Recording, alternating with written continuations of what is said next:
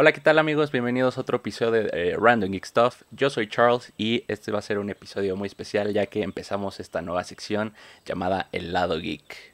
Y pues, eh, donde estaré platicando el comienzo de, de, pues, el lado geek de, de varias personas, varias personalidades que estaré aquí invitando. Y pues, qué mejor empezar esta sección con un invitado de honor que ya muchos de ustedes conocen, si habrán escuchado el, un episodio de la temporada pasada. Este, bueno, pues nada más y nada menos aquí tenemos a Tote, José Luis Vidales Peña, alias Tote. Hola, mucho gusto. ¿Cómo estás, hermano? Todo muy bien, hermanito, muchísimas gracias. Gracias por la invitación. Una vez más, como siempre, pues un gusto, güey, venir a platicar aquí contigo. Digo, y grabarlo, más bien, ¿no? Como siempre platicamos, pero ahora ya lo hacemos público. Sí, ya, no, bueno, ya sé. Nos vamos a tardar horas, ¿no? No, no, para variar. No, güey, pero de verdad, muchas gracias, muchas gracias aquí. Feliz, aparte de hablar de cosas que nos encantan, ¿no? Oh, ya sé. Es, es- es emocionante, ¿no? Cuando platicas de, de toda esta pasión que, o sea, toda esta parte geek, bueno, de tus pasiones en general, no solo de esto, este, con otras personas que pues también les apasiona. Entonces es como de, ah, te, te picas horas, ¿no? Totalmente, Entonces, bueno, pues qué mejor ahorita aprovechar para grabar esto, ¿no? perfectamente. Pues bueno, hermano, pues se viene la pregunta dorada y la primera de este podcast. ¿Cuál es tu lado geek? Pues mira, yo creo que ahora sí que este lado geek tal vez como que nació, eh, por lo menos en mi caso, muchísimo con Nintendo, ¿no? Eh, me acuerdo que, por ejemplo, con mis primos más grandes, este, mi hermano, o sea, que yo veía así el Nintendo 64 y jugábamos, bueno, realmente jugaban ellos porque yo estaba muy chiquito y pues no me dejaban, este, el Mario Kart, güey, ¿no? Y entonces era toda esta como cosa en donde yo decía, ¿cómo puede ser, ¿no? Que cada quien en su casa, ju- teniendo diferentes consolas, etcétera, etcétera, jugaran el mismo juego. Y me acuerdo que eso a mí como que me impactó, ¿no? Entonces obviamente yo iba a casa de mi hermano y pues nos poníamos a jugar, ¿no? Eh, aún aquí en, en mi casa, este, mi papá también le encantaban los juegos de computadora y de repente había unos como simuladores de vuelo, eh, Grande Fauto también. Te digo, no mucho porque yo los fuera a jugar, pero los veía, ¿no? Entonces, desde primera instancia yo ya sabía lo que eran los videojuegos, ¿no? O sea, yo ya tenía ese acercamiento igual y no propio, pero lo veía y estaba pues en toda mi vida, ¿no? Y fue hasta que me compraron el Game Boy Advance, Ah, si ya, no ya. me equivoco. Que güey, ahí fue justo porque te digo que Nintendo fue como que esta, sí, o sea, literal donde se abrió este nuevo mundo. Porque pues, ya sabes, ¿no? Cualquiera de Mario, ¿no? Eh, incluyendo pues el Party, este, lo- el Mario Bros, ¿no? Lo que fuera. eh, pues empieza a crear como todo este lore, ¿no? Y la historia detrás de los personajes fue realmente lo que a mí me, me capturó, ¿no? Desde primera instancia, o sea, obviamente la forma de juego, etcétera, etcétera. Te digo, con respecto a videojuegos, pero todo lo que existía atrás de que es este güey, que es un plomero vestido así, pero le robaron a su chica y se lo robó un dragón, güey. ¿Sabes? Como que toda esta parte fue a mí como de, ¿qué onda? O sea, esto es algo mucho más grande de, pues sí, que simplemente apretar A y B 10 veces, ¿no? Sí, claro. Em, y pues bueno, creo que de ahí fue evolucionando un poquito más a que, por ejemplo, pues en mi casa también todos son cinéfilos, ¿no? Entonces hay Buenísimo. DVDs por todos lados. Sí. Y justo yo creo que de lo que más eh, influencia ha tenido, pues en gran parte de mi vida, fue que dentro de mi casa siempre han existido todas estas películas de Spielberg. O sea, Mm. digo, mis papás obviamente no tenían tanta esta noción justo de director, ¿no? O sea, actores, tal vez, eh, escritores, lo que quieras. Era de Pero- están bien padres, ¿no? La veo. Literal, güey, sí, sí, sí. De los blockbusters del momento, Sí. bueno, de los ochentas y lo que quieras, y eran como, eh, o sea, de los que tienes que tener en tu casa. Claro. Y entonces, pues yo crecí viendo, obviamente, eh, pues, E.T., ¿no? Eh, Jurassic Park, eh, este, Volver al Futuro, digo, ya yéndome un poquito Indiana de Jones. otro lado, un Spielberg, poquito. Indiana Jones, claro, este, ¿sabes? Y ya igual de estas mismas cosas como Lucasfilm, que fue Star Wars, ¿no?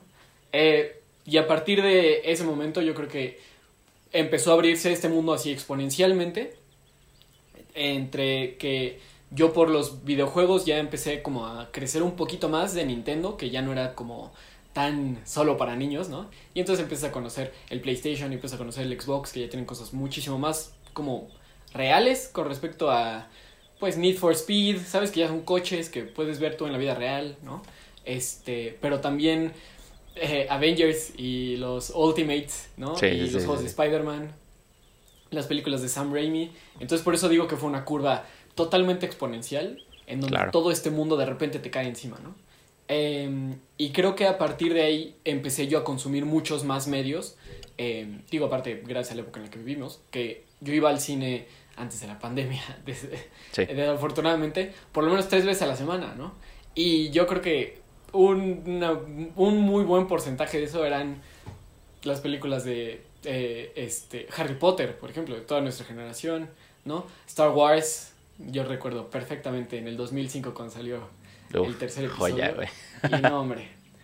O sea, me cambió la vida, ¿no? Yo creo, yo creo, yo creo, paréntesis rápido. Yo Claro, creo, Claro. o sea, hablando un poquito ahí de Star Wars desviando, este, yo creo que para nosotros, por lo menos hablando más del episodio 5, pues que teníamos nueve años, más o menos, nueve, diez años, este, yo creo que para nosotros por eso es tan importante, ¿no? El, el, el episodio 3.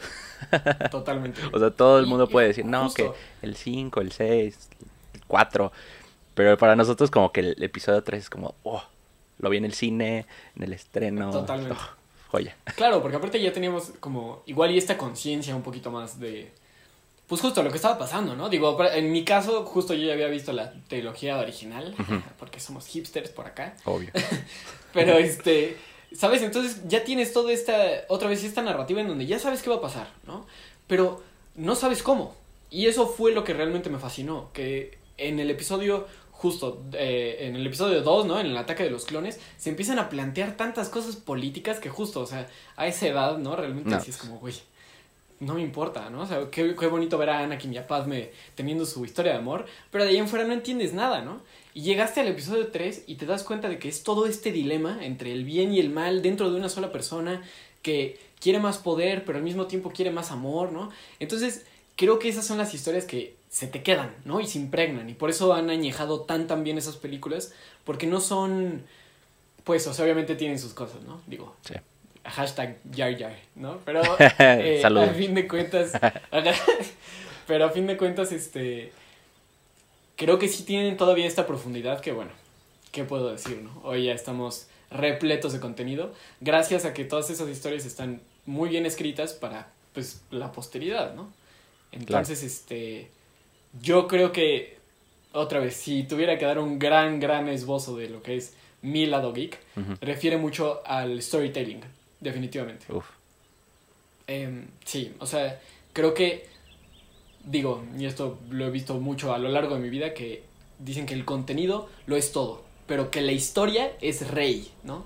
Entonces, yo creo que tú ves el fondo de estas historias y ves a creadores como John Favreau, por ejemplo, Sí. y ves que el fondo es un fondo emocional, es un fondo visceral, pero al mismo tiempo es un fondo súper honesto, güey. Y es, un, y es un fondo en donde el mismo creador dice, esto es parte de mí, ¿no? Eh, y esto es tan parte de mí que si no le hago justicia, estoy contradiciéndome a mí mismo, Claro. ¿sabes? O sea, si no le hago justicia a eso, entonces no sé qué soy yo. Entonces, tienes creadores tan increíbles como, pues, Spielberg, George Lucas, eh, propiamente Nolan, ¿me explico? Eh. Creadores de anime, eh, eh, obviamente Tolkien, ¿no? J.K. Rowling, etcétera, etcétera. Que afortunadamente vivimos en un mundo en donde tenemos muchas, muchas, muchas versiones de esa misma historia del héroe Sí. en el formato que tú quieras, ¿no? Sí, ya te la sabes, eh, o sea, ya te sabes esa, esa historia, pero quieres ver cómo va pasando, cómo va, cómo van saliendo las cosas, todo esto. Eso, eso me gusta mucho. Y, y bueno, también, este, yo creo, bueno, pues obviamente también conociéndote muy bien, yo creo que todo esto, este, todas estas experiencias y todo lo que has vivido, influye mucho en lo que, pues, ya ahora estás pensando ya futuro, ¿no? Totalmente, totalmente. O sea, digo, mira, la verdad es que yo justo entré a la carrera, a comunicación, Ventos. eh, y justo creo que dentro de esa misma parte, como que, por ejemplo, yo estaba ya súper pensado en estudiar eh, locución, güey. Yo iba para radio, ¿no? Y digamos que entre más pasaba el tiempo y más clases como de guionismo y de cine este, iba teniendo, y me iba acercando más hacia la especialidad en mi carrera, que ya eran como los últimos tres semestres, este, justo encontré todo este otro lado de, justo del storytelling a partir del formato audiovisual, ¿no? Claro.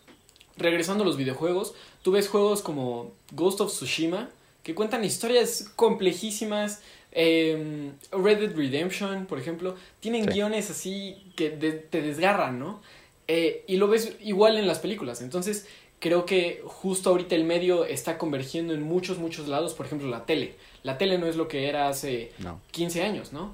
Em, con lo de streaming y digo, bueno, regresen a ese capítulo en el que tú y yo hablábamos justo. Pero, pero creo que justo ha influido muchísimo en mi forma de pensar. No solo a la hora de pensar hacer como contenido original, sino viendo a John Favreau, que de verdad, digo, pues, digo, gracias a él tengo estas dos cositas aquí atrás, ¿no? Y el mando, ¿no?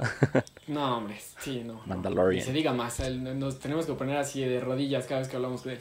Pero justo te das cuenta de que, bueno, puedes contar, más bien, sí, puedes contar historias totalmente originales dentro de estos universos tan vastos que se han creado eh, y aún así ser este ser pertinente, ¿no? O sea, de verdad tener algo que contar. Sí, claro. Entonces, yo creo que eso ha influido muchísimo en mi forma de pensar, en mi forma de ver las cosas, porque dices, claro, obviamente nosotros nos estamos parando en los hombros de gigantes, pero nosotros también podemos encontrar una voz a partir de pararnos en esos hombros, ¿no? No porque no se sigan experimentando cosas, por supuesto. Si viene un nuevo universo, por favor, espero yo ser el primero en encontrarlo, ¿no? pero a fin de cuentas, en el Inter tenemos tantas cosas de qué hablar, pues lo vemos propiamente con Batman, ¿no? Eh, los cómics, digo, son una maravilla. Yo creo que en cómics ese fue mi primer acercamiento. Y dije, wow, los escritores sí saben qué onda. O sea, tienen una idea perfecta de lo que significa ser un antihéroe, ¿no?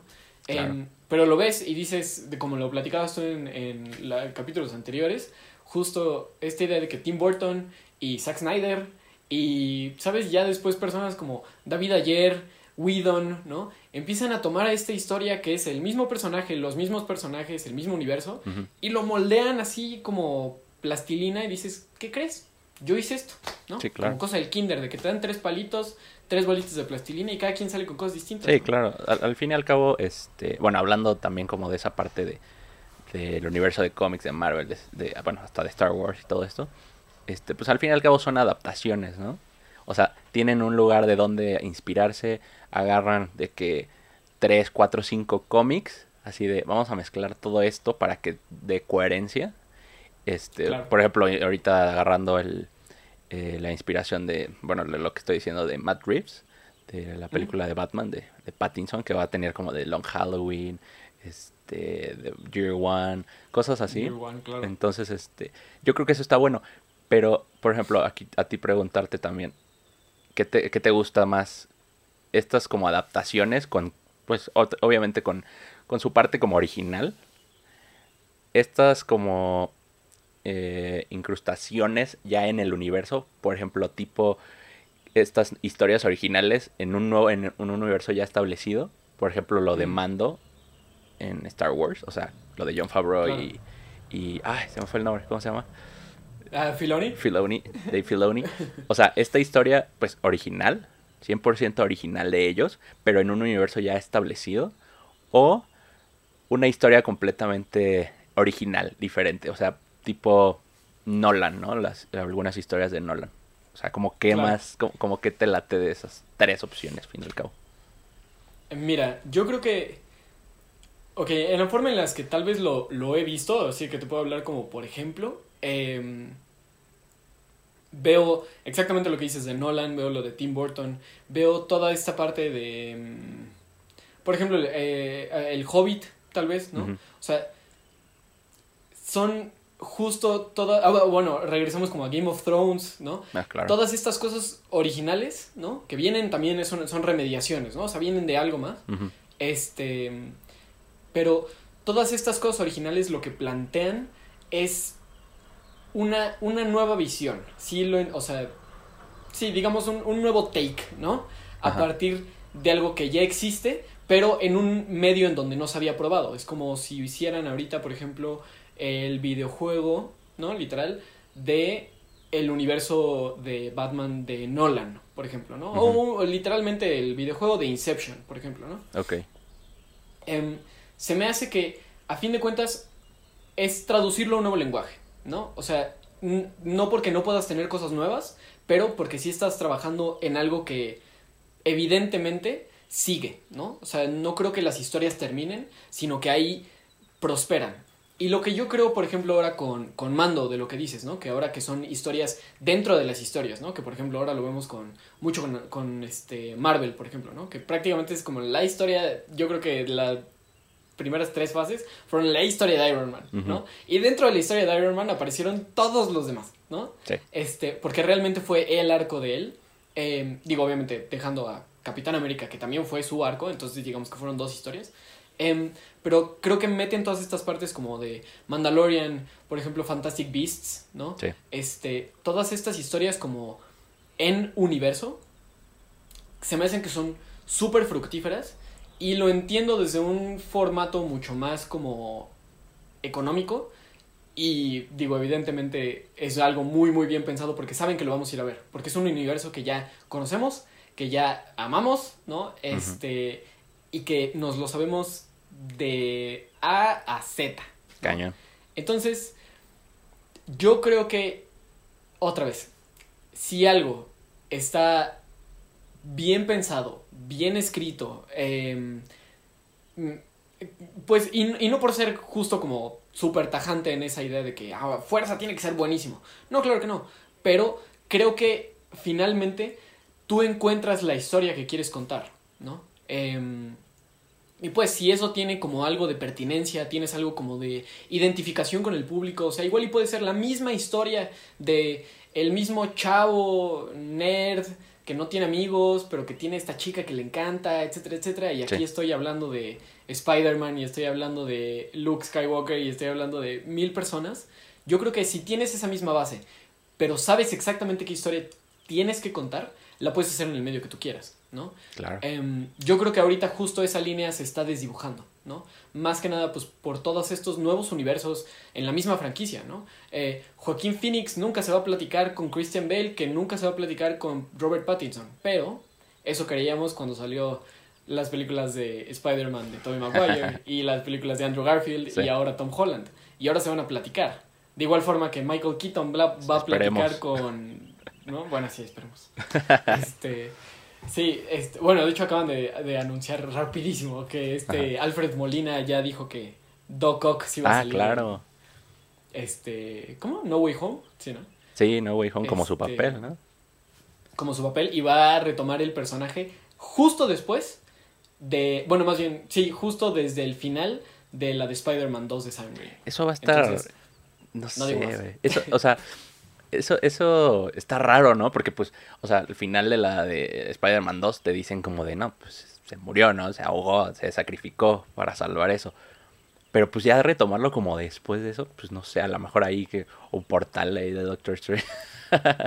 Algo así. Definitiva. o sea, Yo creo que va a ser justo esta idea de que con el sol que crearon, ¿sabes? Ajá. Que se hizo como un vórtice. Sí. Yo creo que va a ser como de, ah, ¿te acuerdas de ese vórtice que salió por ahí del 2000 y cachito? Sí. Bueno, abrió el multiverso, bro. Y va a salir Sam Raimi así de, hola, soy el mismo director. güey". sí, sí, sí, sí, sí, exacto, exacto.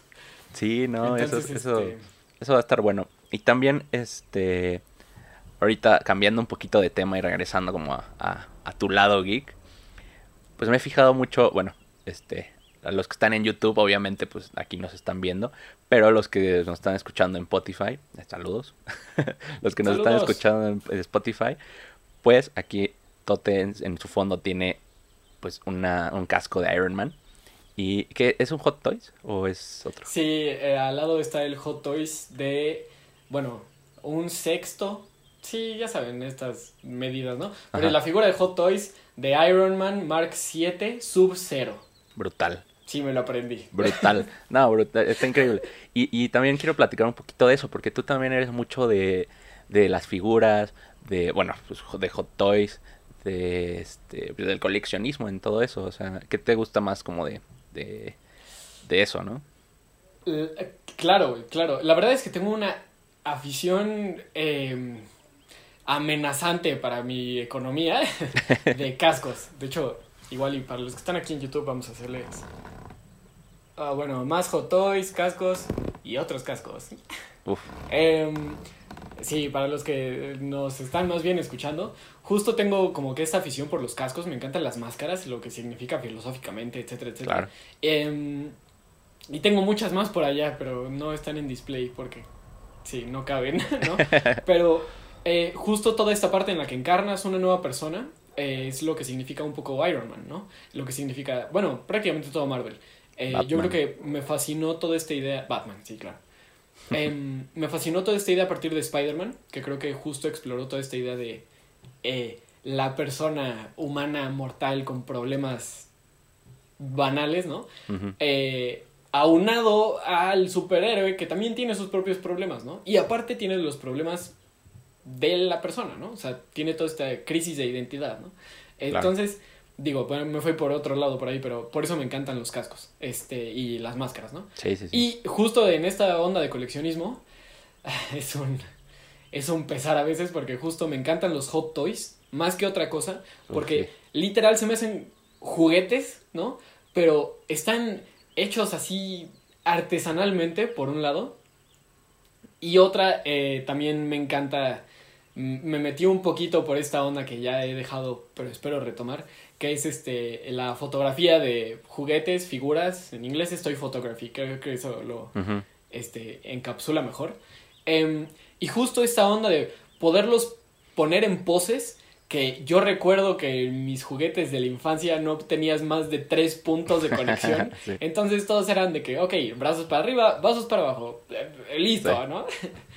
Entonces, este, toda esta movilidad, toda esta corporalidad que tienen ya ahora las figuras eh, y hasta la propia emoción de las caras, me, me, fascina, se me hace así una locura. Pues es la cara de los eh, actores, ¿no? En ocasiones. Sí, claro, por ejemplo, acá arriba tengo a Jean Erso, eh, que fue este, ¿cómo se llama? Portrayada, disculpen mi inglés, mi spanglish. este, que fue, eh, bueno, caracterizada, gracias, ¿no? Eh, por Felicity Jones, ¿no? Y tú ves la figura y, por Dios, es Felicity Jones ahí en mi repisa, digo, a un sexto de su altura, ¿no? Pero es impactante, de verdad. Yo creo que esa fue mi primera este, figura que tuve, incluyendo al Stormtrooper. Y dije, wow, o sea, esto está muy, muy, muy bien hecho. Entonces, sí, es, es otra cosa, otra vez, no, no creo que sea yo un muy buen coleccionista porque no tengo esta adicción también a gastar tantísimo, ¿no? Si la pienso tres veces. Sí. Pero al mismo tiempo, pues justo, yo sé que cuando tengo un poquito más de dinero, voy a seguir gastando. Sí, no. Y aparte, aparte, no, yo no digo, yo, yo creo lo que siempre he dicho, o sea, ya ustedes, si están viendo, pues tengo mi colección de, de Funko Pops atrás, inmensa. Yo creo que. Chiquita. Sí, chiquita, ¿no? De unos 360, 370. Pero yo creo, yo creo que si vendiera todo esto, me podría comprar como 10 Hot Toys, ¿no? más o menos. Sí, más o menos, este, fácil. Pero no, yo creo, yo creo lo que dices, ¿no? Que, ay, no, no soy buen coleccionista. Yo creo que todos tenemos la colección que, que queremos, ¿no? O sea, o que podemos en el momento, pero yo creo que todos estamos como los que coleccionamos algo. O sea, yo puedo decir, no, pues yo nada más quiero cinco Spider-Man, esa es mi colección, cinco Spider-Man. ¿No? O puedo tener 370, todo lo que me Sí, o en tu caso, por ejemplo, que tienes tres de Star Wars, dos de Marvel y más cascos. Esa es tu colección y está brutal, porque al fin y al cabo, pues es lo que te gusta a ti. O sea, no, es, no, no vas a comprar algo de, de, tu colección para impresionar a alguien más. ¿No? O ah, sea, totalmente. Está bueno. Claro, claro, claro. Exacto. Si, si puedes, este, ¿cómo se llama? Agarrar dos, tres miraditas por ahí, pues digo, qué mejor, ¿no? Pero totalmente. O sea, yo creo que es algo también, como bien lo dices, súper personal, ¿no? Y habla mucho como, pues, de exactamente las cosas que te gustan. O sea, justo a mí, por ejemplo, tengo pues algunos Funcos, mi colección ha crecido un poquito, pero realmente son así justo estas partes como tengo a, a Jean Erso también, pero de niña. Tengo a Darth Vader siendo electrocutado. Tengo a el DJ de Galaxy's Edge, ¿no? Son Ah, sí. cosas que uno diría como, bueno, ¿qué? Estos son los juguetes que nadie quería cuando éramos chiquitos, ¿no? Pero para mí son así emblemáticos. O sea, el, el ver a esos personajes en justo otra escena como totalmente distinta a como la ponen en el póster de la película o qué sé yo, Sí. eh, se me hace súper interesante, ¿no? O sea, porque hay mucho más allá para estos propios personajes y verdaderamente es eso, tienen vida más allá de la pantalla, ¿no? Sí, la verdad es que sí. O sea, a mí también me, me encanta. O sea, bueno, yo no tengo las Hot Toys ni nada, pero he visto mucho eh, lo que decías, ¿no? ¿no? De Toy Photography, pero más enfocado a Funko. Y he visto cómo han Mm. replicado varias portadas con Funkos. O sea, los Funkos no se mueven, ¿no? O sea, son las figuras, Claro. este, pues ahí, paraditas nada más. O sea, nada más se les puede como mover la cabeza. Pero han replicado varias, pues, pósters y todo demás. Y digo, wow, ¿cómo hacen eso? Sí, Pero, sí. no, está increíble. También es otra cosa. La verdad es que sí. Y también, este, bueno, yo sé perfecto que también te late muchísimo todo este el mundo musical, ¿no? Este, Claro. entonces también, también involucrado como a esto de las, pues, películas y ahora también series y bueno, hasta videojuegos, ¿no? Como, como decías hace rato, Claro. retomar un poquito eso de, de que también, yo pienso que los videojuegos de hoy, me voy a desviar un poquito de lo que estaba diciendo, pero retomar un poco, los videojuegos de hoy siento que ya están igual estructurados que una película, ¿no? O sea, de que tienes el cast, tienes el guion, el- el- la grabación, o sea, pero está, está increíble esto de que es prácticamente una película que tú puedes este, estar ahí- ¿no? O sea, tú la controlas. Totalmente, claro, es este... Sí, te digo, y me fui a, a nombres tan tan grandes como justo Red Dead Redemption, ¿no? Ajá. Porque yo creo que definitivamente es de mis... Yo creo que un top 3 de juegos. Em, ¿Uno o y dos? absolutamente por eso. Eh, dos, dos. El, el primero me encanta también. Eh, sin él no hubiera sido nada, nada, este, Claro. como a comparación este segundo. Pero el segundo de verdad tuvo... eh, eh, tanto... eh, Se ve que le hicieron con tanto amor, ¿sabes? Ahí en Rockstar, que dijeron, güey, esta historia va a hacer que lloren, ¿no? O sea, y de verdad que lloren nuestra fanbase eh, y lo lograron muy bien. Eh, Porque es, es como dices, ¿no? O sea, a fin de cuentas, creo que la estructura, a fin de cuentas, como de storytelling, ¿no? Eh, visual, tiene sus limitaciones, por supuesto, pero al mismo tiempo creo que es muy interesante ver las diferentes formas en las que pues diferentes estudios, diferentes personas, diferentes presupuestos también se acercan a un mismo fin, que es lograr eh, esta, este compromiso con la audiencia, ¿no? Y que la audiencia de verdad sienta como, bueno, repito, sienta. ¿no? Sienta algo, lo que sea. Y entonces es mucho de lo que de lo que dices, ¿no? O sea, yo creo que todos estos medios ahora lo que buscan es nuestra atención, porque eh, vivimos justo en un mundo con tanta eh, pues tanto ruido también, ¿no? Sí. Aparte de tantas cosas buenas, tanto ruido mediático que todo mundo está tratando de tener tu atención, porque cuando no te llega una notificación al celular para que voltees a ver la notificación, eh, estás en YouTube con 10 videos distintos diciéndote, no vas a creer lo que pasó al final del capítulo de Falcon and Winter Soldier. Y es como, lo único que quieren es verdaderamente tiempo de tus ojos, de tu cerebro, para que le sigas dando, pues, like a las cosas, que significa interacción, ¿no? Entonces, creo que a eso respecta mucho el mercado de, de hoy en ese sentido, ¿no? Em, digo, bueno, de, tal vez siempre, pero yo creo que hay más ruido hoy, Sí, más que nunca, ¿no? En cualquier, otro, en cualquier otro sentido, más con el celular y todos estos nuevos aparatos que tenemos. Claro. Em, pero regresando justo al storytelling, yo veo un patrón muy, muy grande que lo veo como algo bueno. Pues, o sea, sí creo que se están pegando mucho al mismo guion de cine. Eh, con sus tres estructuras, con su protagonista, sus personajes secundarios, su comic relief también, etcétera, etcétera. Eh, sus plot twists, que también es súper importante en todo este nuevo mundo. El que tiene un muy buen plot twist sabe lo que está haciendo. Sí. Eh, y creo que es algo súper interesante porque más allá de que nos esté condicionando a siempre querer lo mismo, eh, está obligándonos a nosotros los creadores a hacer cosas nuevas todo el tiempo, ¿no?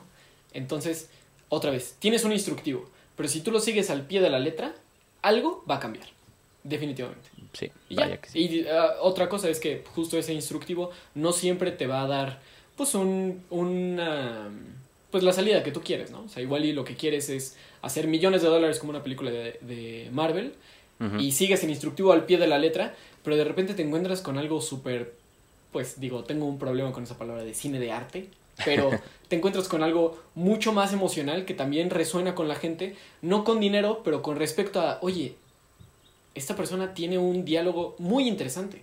Vamos a explorarlo, ¿no? Claro. Eh, Este- ¿Qué ha pasado con Damien Chazelle, por ejemplo, cuando hizo su corto de Whiplash? Y dijeron, Sí. oye, qué padre, ¿y si le hacemos una película ganadora del Oscar? y, y sí. Acá sí, de- de- algunos años después y ya tiene tres películas grandototas. Oh, ya sé. Brutal. Por ejemplo, este. Ahorita. Por ejemplo, ¿no, ¿viste la de. que ahorita está nominada? Ah, se me fue. Que, el- que es. Ah, Sound of Metal. ¿Ya la viste? Ah, sí, sí, sí, sí, la vi hace algún, un, un par de semanas, un mes tal vez. Brutal. Sí, claro, Brutal. Yo creo que. increíble. O sea, va, va por también como esa línea, ¿no? Esa. Totalmente. Brutal. Y, y por ejemplo, también hemos hablado mucho sobre esta, la productora, ¿no? A, 24 O sea, que tiene unas historias, como dices también, lo- ¿no? Lo importante también, los plot twists, estas, este, que contar, oh, no, esas, o sea, cada una de esas películas, hay unas que puedes detestar o que te incomodan tanto que te gusta. Claro. ¿no? Pero hay otras que son más leves, más relax, entre comillas, porque pues no tanto. Pero Claro. yo siento que, o sea, esa, esta productora ha hecho cosas maravillosas, ¿no? Definitivamente. O sea, yo creo que también saben muchísimo lo que le gusta a su audiencia, ¿no? Este, su audiencia también creo que tienen esa como demografía un poquito más joven, Sí. un poquito más de mente abierta, tal vez. em, pero está padrísimo porque creo que también le dan muy buena oportunidad a nuevos creadores como, digo, bueno, se me ocurren dos nombres que son Ari Aster, el de Midsommar Sí. y este y Hereditary, ¿no? Ajá. Eh, y Robert Eggers con La Bruja y Sí, Lighthouse, ¿no? Brutal. Los me... oh, Los hermanos, los hermanos Safdie. Ah, Safdie, claro, sí, sí, sí, claro. también. Eh, y eh, justo, exactamente, es el, el mejor ejemplo porque tienes historias totalmente distintas, pero que al mismo tiempo te saben muy similar, ¿no? O sea, te- Sí. sales con un sabor de boca de... O sea, no sé qué vi, pero creo que me gustó, Sí. ¿no?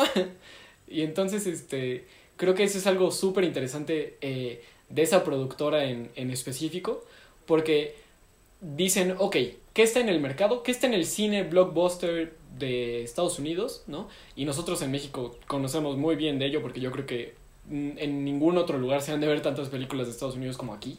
Sí. Este, con respecto a las películas que se producen mexicanas, que son desgraciadamente muy pocas. Sí, claro. Eh, y yo creo que este tipo de productoras son las que ven así la cartelera y dicen como, ok, ¿cómo podríamos alejarnos así eh, totalmente opuestos a lo que se está contando acá, ¿no?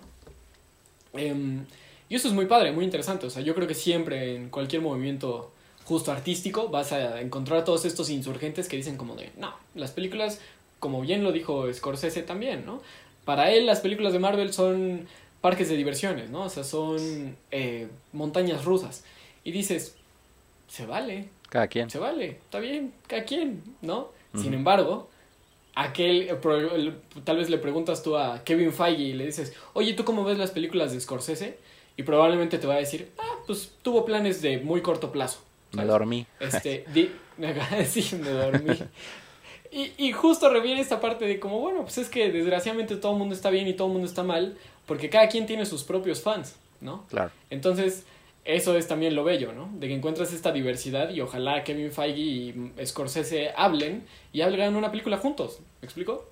Eh, estaría súper interesante ver qué puede salir a partir de eso. No, sin duda alguna.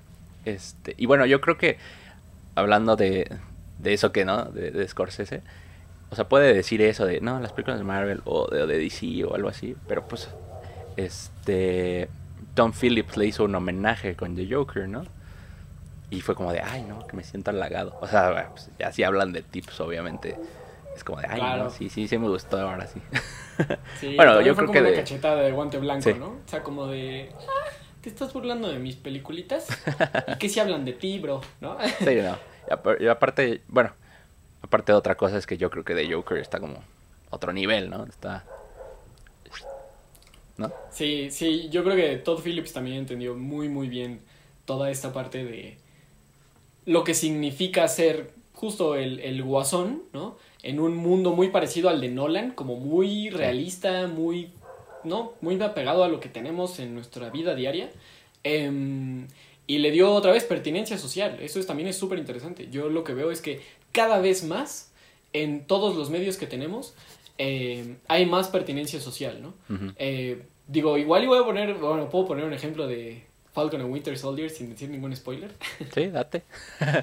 alerta de spoiler por si las dudas. Ajá, sí, exacto. Alerta de spoiler, no creo que haya, pero. Eh, ok, todo el mundo sabe que Anthony Mackie es negro, ¿no? Entonces, eso no es spoiler. Así que, como bien se toca eh, dentro de la serie, pues obviamente se habla, pues como en muchas otras películas, tipo Moonlight, ¿no? Eh, eh, Green Book. eh, Falcon ahora está pasando justo por esta misma parte del resentimiento social que tiene Estados Unidos, ¿no? Con respecto a blancos y negros. Fin de spoiler. Y, eh, y, y, y, ya. Y es y es súper interesante porque exactamente tienes toda esta pertinencia social dentro de medios en donde, pues, antes, si tú veías los cómics, eh, pues, bueno, las historietas tal vez, igual y sí tenían como que toda esta carga política con Capitán América, etcétera, etcétera, pero no tocaban tan, tan a fondo problemas Em, tan reales. Tan cruciales, ¿no? Como, claro, tan reales también, como el feminismo, eh, el machismo también, eh, literalmente el racismo, eh, la división de clases sociales, justo los, los derechos para las comunidades como la LGBT, ¿no? No, eso no había. Es súper interesante porque creo que eso también mueve mucho las historias y ya tienes un foco totalmente prendido de que, ah, ok, por ejemplo, ahora el nuevo Capitán América, si no me equivoco, que hicieron este, que supone que es gay, eh, yo creo que ahí ya tienes una muy buena oportunidad para también tener un nuevo fanbase, ¿no? Claro. Y también dejar de decir cosas tan absurdas, a mi parecer, como los cómics son de hombres, los videojuegos son para hombres. Sí, no. ¿Qué? Entonces, yo creo que justo todos estos me da gusto que todas estas historias vayan evolucionando con nosotros mismos, ¿no? O sea, nosotros como sociedad, nosotros como personas, igual y hoy quieres contar la historia de justo Superman. Y Superman es el todo lo puede, si me explico? O sea, esta persona, bueno, más bien este alienígena eh, totalmente poderoso, pero ah, igual y en una semana más quieres contar la historia de un personaje tipo Luke Skywalker que nunca tuvo ningún acercamiento con la fuerza, ¿no? Y entonces es un chavo, igual que nosotros, totalmente, ¿no? Este, regular, pero que al mismo tiempo, este, tiene sus mismas, sus propias, este, aspiraciones, ambiciones, ¿no? Y vas creando una historia a partir de eso también. Entonces, yo creo que justo, si todo mundo, si todo fuera estático, pues nada cambiaría y ahí no hay nada divertido, ¿no? No, y yo creo que, este, bueno, otra de, la, de esto, me acabo de como llegó a mi mente ahorita de, estos temas que dices, como este, del racismo, de, de todas estas este, cosas.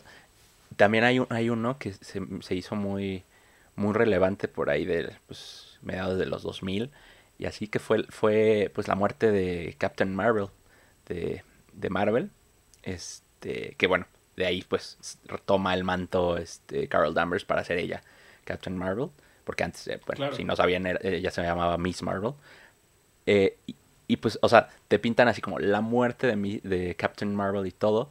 Y es como de, no, pues quién lo mató, este Doctor Doom, este, no sé, alguien, ¿no? O sea, alguien súper poderoso, Hydra. Dices, no. Claro. Y lo ves. Y la verdad es que pues, quien lo mató, pues fue el cáncer.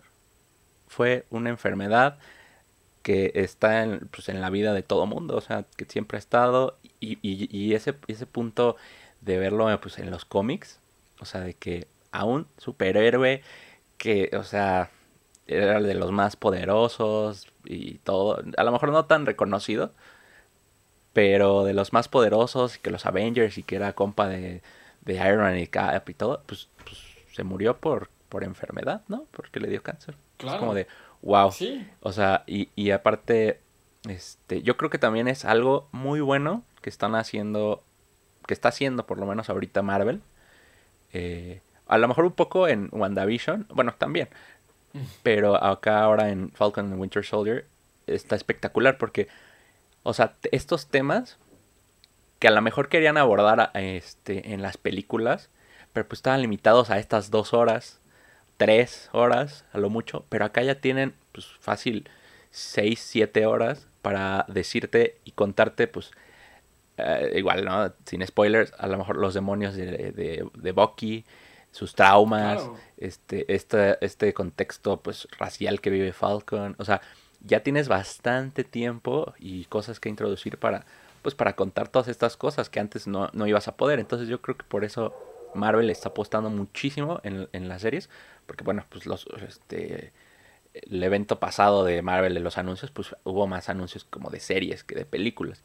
Entonces, Totalmente. este yo creo que por ahí se está, se está yendo Marvel y está increíble porque aparte no está dejando como de, ay no, ya no vamos a enfocar en series, ¿no? No, pues lo va a conectar, todo esto tiene repercusión en películas. Entonces, eso Claro. es algo muy bueno, se me hace muy padre.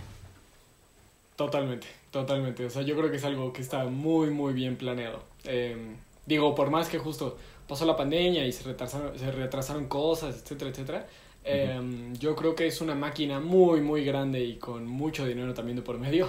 Sí, Como para que dejen que, bueno, lo vamos a parar un rato. No, hombre, Sí, sí, sí, sí. pararon, pues ponle tú un año, ¿no? Lo que decías también en algún episodio. 2020 justo no todo- tuvimos nada de Marvel. Imagínate. Y yo creo que ahora van a explotar. Va a ser como de, ok, nosotros sabemos que no vamos a perder a tantos fans, pero ¿cómo logramos nuevos, ¿no? A partir de, la, de, de toda esta situación. Sí, claro. Y sabes, este, yo creo que algún punto de lo que se retrasó, por ejemplo, Falcon and the Winter Soldier iba a salir en, si no mal recuerdo, julio o agosto del 2020. Y entonces me pongo a pensar, o sea, sí, tiene la cuestión de que pues era postproducción, a lo mejor se retrasó, shalala, pero me pongo a pensar, o sea, que fue por ahí lo de lo de este todas los, estas protestas raciales en Estados Unidos, fue por mayo, Mm. junio, ¿no? Imagínate que hubiera Sí. pegado después, y pues eh, ahorita lo que estamos viendo en la serie, que hubiera, se hubiera relacionado muchísimo con lo de, bueno, con las protestas y todo esto, que bueno, pues no han dejado de ser durante el 2020 y todavía 2021. Entonces, siento que hubiera afectado mucho más. Entonces, siento que ahí también fue como de, "Mm, no, mejor hay que atrasarlo tantito porque si no va a haber como algo, somos Disney, somos pet friendly. so- Claro, sí, sí, sí, sí, sí, sí. Pero este, sí, totalmente. Pero bueno, yo creo que a fin de cuentas también está bien. O sea, obviamente todas las, las productoras, como todas las personas también, tienen este, su agenda política. Entonces, digo, bueno, obviamente no van a eh, incitar una revolución, probablemente, pero yo creo que sí puedes tú como escritor, eh, digo, desgraciadamente hay muchos filtros, ¿no? A partir de, pues, ejecutivos, productores, eh, distribución, ta, ta, ta, ta, ta, que tú como escritor puedes decir, oye, este es un problema que yo tengo en mi día a día, ¿no? Entonces, yo sé que si yo tengo este problema, somos muchas personas en el mundo, alguien me va a entender, ¿no? Eh, Y es el momento de dices, hacerlo, ¿no? Exactamente. Qué mejor momento que ahorita. Absolutamente. Y justo es lo que, lo que dices. O sea, ahorita si algo hay es, pues, oídos, ojos para, pues ahora sí quien, alguien, quien se quiera, este, tomar el tiempo para escuchar las cosas que alguien tiene que decir, ¿no? Eh, otra vez, hay mucho ruido, ese es el verdadero problema, ¿no? Sí, sí, sí. Pero, pues bueno, digamos que de que tenemos tela de dónde cortar, Uf, sí. existe muchísima. Se ¿no? viene, se viene buenísimo Pero, este, todo. Pero bueno, hermano, claro. pues este fue, este fue tu lado geek, ¿no? ¿Qué puedes Este resumir? fue. ¿Qué puedes resumir así, este, rápido de que digas, es que esto, esto soy yo, ¿no? Esto, esto es, esto es mi afición, esto es, esto es mi lado al fin y al cabo. No más. Star Wars. Sí, Star Wars de plano. Este, yo creo que yo creo que sí, o sea, gracias a Star Wars he visto un mundo de posibilidades. Y gracias a todo lo que puede lograr, em, yo creo que, bueno, también mucho es gracias a Disney y todo su esquema, ¿no? Como de seguir trabajando en la misma franquicia. Pero yo creo que gracias a Star Wars tiene toda esta idea, no solo en cuestión narrativa, sino en cuestión tecnológica, de seguir avanzando y seguir moviendo todos estos límites que tal vez uno mismo se va poniendo. Em, y es algo muy bonito, porque tienes historias súper interesantes de redención, pero al mismo tiempo tienes estas historias de extrema bondad contra extrema malignidad, por ejemplo. Eh, y creo que justo es eso, tienes tanto lugar para trabajar, eh, pues que a fin de cuentas es muy propio, ¿no? Y aparte tienes toda esta historia, pues cultura japonesa, shintoísta, budista detrás, más este, cosas eh, americanas también, ¿no? Entonces, creo que a fin de cuentas las cosas ficticias no son ficticias per se, sino son reflejos de alguna parte de nuestra humanidad, ¿no? Entonces, yo creo que Star Wars para mí es lo que más me ha hecho darme cuenta de eso, ¿no? O sea, que las historias que nosotros nos contamos son parte de nosotros mismos, ¿no? Y lo vemos justo como dices, ¿no? Ahora con WandaVision, con Falcon and Winter Soldier, ¿no? Propiamente Iron Man, Mando, etcétera, etcétera. Pero yo creo que para mí es exactamente eso, ¿no? No es solo una parte de poder contar una historia para entretener, sino literalmente es sacar algo que tú tienes dentro de ti para que la demás gente te, te, escuche, pero que se, se convierta en un diálogo. ¿Me explico? Que afortunadamente ya no es solo yo creador les cuento, sino yo creador empiezo la conversación, ¿no? Y entonces tener este tipo de conversaciones, por ejemplo, yo creo que es lo más fructífero que pues, nos ha dado la tecnología en los últimos años, ¿no? Vaya. Entonces, Esperemos que justo siga así. Brutal. Buenísimo, hermano. Pues, pues bueno, pues llegamos al final de, de, esta plática, de esta conversación que la verdad es que siempre disfruto, siempre es un placer platicar contigo de todos estos temas. Igualmente, muchísimas gracias. No, y también este, agradecerte, ¿no? El, el, el, que estés otra vez acá, que estemos igual esto platicando y pues que seas el, ahora sí que el padrino de esta sección, ¿no? El primero. Un gusto, un gusto, como siempre. Aquí lo voy a cuidar a mi Random Geek Stuff como si fuera mi propio ahijado. obvio, obvio que sí. Este... No, muchísimas gracias, muchísimas gracias. Como siempre, un súper placer. No, no, y luego te esperamos luego. Eso, eso que ni. Claro, claro que sí.